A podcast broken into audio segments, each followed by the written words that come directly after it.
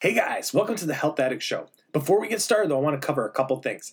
This show is for entertainment purposes only, meaning I am not your doctor. So if you have questions or concerns about your own health, please ask a physician, okay? Get the right information for you. Otherwise, sit back, relax, and enjoy the show.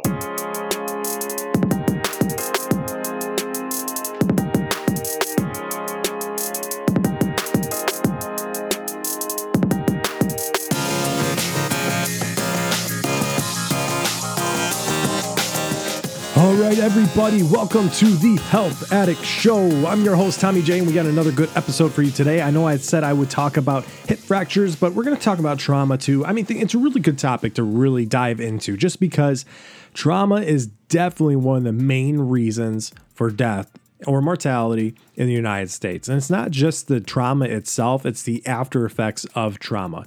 The treatment course, the getting the person back to their daily activity. There's a lot of things that go into treating somebody from a previous trauma. So, we're going to dive into some things and just kind of go over why it's such a bad thing for especially the elderly to have a trauma. Now, when I talk about trauma, we're talking about the actual physical actions of impact and other things that happen to the body. We're not talking about other infection sources. We're talking about physical reactions and actions to the body. And this is very important to understand. I mean, there's other facets too. We can talk about mental illness and PTSD and things like that, but we're really focusing on the physical damage that caused from a trauma to a patient. Because, like I said, it's not just the physical damage that causes somebody. We're talking about very long recovery periods. We're talking about the money that comes with a trauma, both in the initial treatment and the recovery phase, and the physical therapy that comes from the trauma. Plus, you have to think about other damages that may have been caused during the trauma. It's a very emotional and physical impacting tr- event for a person when they go through actual trauma.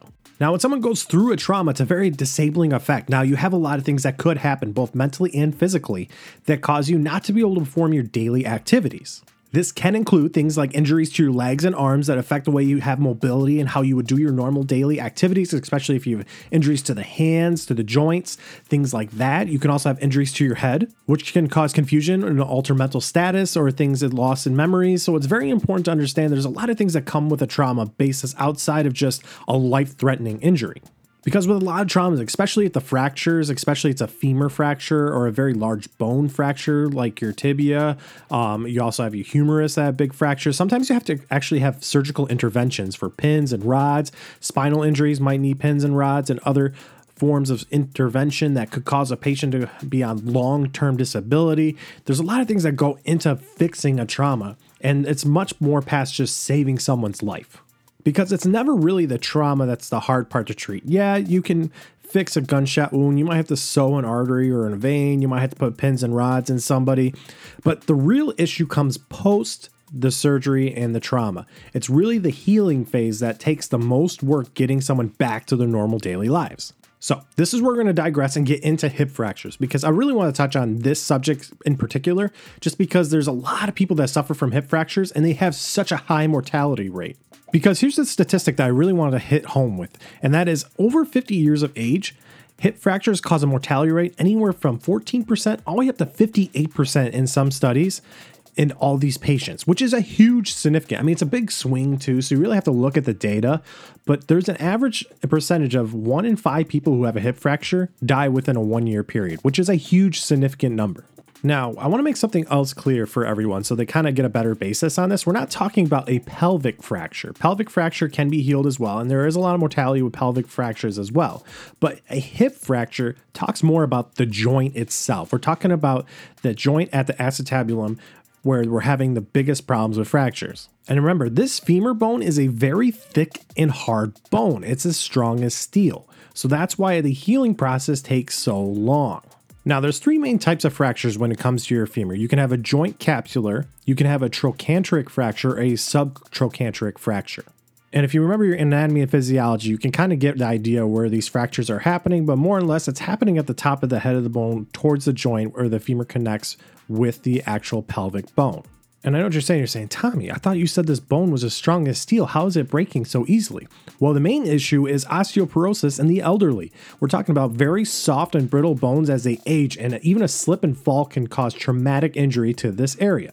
And trust me, people fall all the time. It doesn't matter how old you are. People have accidents, they trip, they fall down stairs, other slippery surfaces, ladders, anything you can think of with a high area that increases your velocity and your mass, and then you hit the ground real hard on something else that's really hard. Hip fractures happen in anyone, but more importantly, they happen in the elderly. And for the elderly, it is 9 out of 10 times they're falling, and this is what causes their hip fracture. So you really have to realize why they're falling, though, because it explains a lot of the story. And one reason off the top is dementia. A patient might forget where they're at and forget what they're doing and just start getting up when they're not supposed to. They're not safe. They think they're a different age, it's a different time period, and they realize they can't walk. And next thing you know, bam, they hit the ground, which is terrible. That's why we need patient sitters with these people, or maybe a monitor that may correct them if they forget where they're at. Another two things to really think about as you age your increased chance of stroke and a heart attack increase. So, patients that have cardiomyopathy or hypertension or diabetes, they put themselves at these high risks for stroke and heart attack, which can happen, which cause patients to fall, which is a terrible thing. We don't want that, but it does happen, unfortunately. And the hip is one of the main things that hits first. Because really think about it. I don't want to fall on my butt from standing position. That hurts. I mean, it wasn't such a big deal when you're younger, but your center of mass and your height and everything else included, that's a hard hit. And if your bones are brittle, they go. And finally, well, I might lose some people on this one because they might not agree with this one, but it is actually a statistic and it is car accidents. Because as you grow older, your reaction times and you're not driving as safely as you should, making aggressive turns or not thinking about when you do a turn. And guess what, folks? Car accidents do happen, whether it's a front collision or a side collision. You put yourself in a pressure point to where that car hits at that pelvic region. And a hip fracture is definitely in the realm of that spectrum. But again, this isn't where the mortality actually is. It isn't from the actual physical trauma, which it could be if you hit your head and some other things. But generally, a hip fracture isn't a life threatening situation as it stands. So, a little bit of surgery, some blood products to stabilize, a little bit of other medications and the other courses, and a patient comes out and they're ready to be able to come home in a few weeks. But here lies the real issue when it comes to hip fractures, and that is the patient is now immobile. They have no real way to get up, move around, do their daily activities, and they become a slug. And a slug is, in the medical terms, a term that we use for people that do not do anything but just lie or sit in bed all day. Because let's face it, slugs don't move very far or very fast. So, why is this an issue? Some of you might be thinking, well, shouldn't they be resting? They just had a hip fracture and surgery. They should be sitting and being okay. Well, here comes the issue. You put yourself at an increased risk for pneumonia because you're not coughing and clearing, taking big, deep breaths, especially the elderly. They're very susceptible to a lot of nosocomial infections, especially since a lot of the elderly are in these care homes that are surrounded by a bunch of different people. Next, you're not getting up and moving around, which means blood isn't moving around. You're not, it's sitting in spots, it's not moving like it should, which means we form clots. And like many of us know, a good DVT, deep vein thrombosis, can throw very fast and go in many different places. It might cause a heart attack, it might go to coronary artery, it might go to your pulmonary artery and cause a PE. It might go up into the brain, into that circle of Willis, and then cause a stroke. We don't like this, okay? Any kind of thrombosis is dangerous in the elderly, especially if you have a lot of comorbidities to it. If you're obese, diabetic, there's a lot of things we really need to get patients up and moving around and doing that physical therapy to get that blood moving around.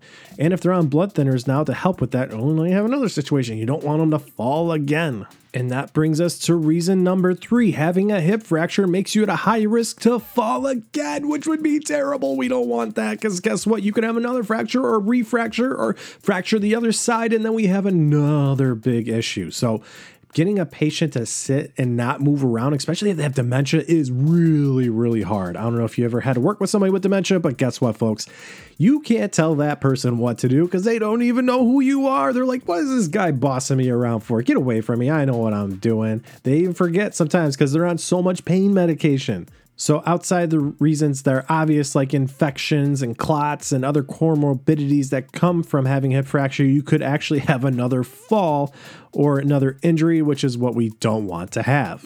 And finally, this one's a little bit more trickier, but it has to deal with more getting the patient the right physical therapy. Because if they don't do physical therapy, that patient is most likely not going to walk again. Because let's face it, that joint's going to lock up. It's going to be painful. It's going to be arthritic. They're not going to be able to use it as much as they want to. And then that patient's not going to be walking as well, which means they don't do anything, turning them into a bigger slug and more issues down the road.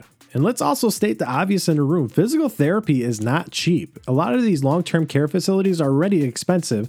So to have physical therapy now coming two, three, five times a week to treat with this patient to get them up and moving around, you're talking massive amounts of medical care especially if you have occupational therapy and physical therapy seeing this patient. Now you have a lot of things going on with this patient because who knows, maybe they're still in the workforce. I mean, if you're 55, you might not even be retired at this point, and it's still a lot of work to get a patient up and moving around with a hip fracture.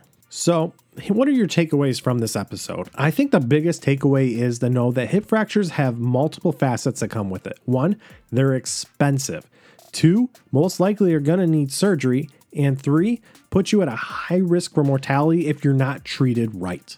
So, this makes it extra crucial to take care of our elderly, make sure that they're safe, make sure they're being watched, make sure we have padding around them if we have a fall risk, or make sure they have the non slip socks on to make sure that they're walking fine, even if no one's home.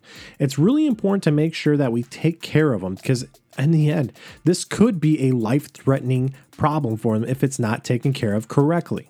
All right, folks, that's all I got for you today. I hope you enjoyed this episode. I hope you learned a lot about hip fractures and why we care so much about them, and just overall why it's so dangerous for somebody to get one, especially as we age. If you have questions about the show, please message me, email me any way you want. I'm on all the platforms. If you have other questions or you want to learn something else about the show, please message me. I'd be happy to talk about it. And I hope you stay addicted to your health. Follow some more episodes if you want to learn some more about the Health Addict Show, and I will see you all next time.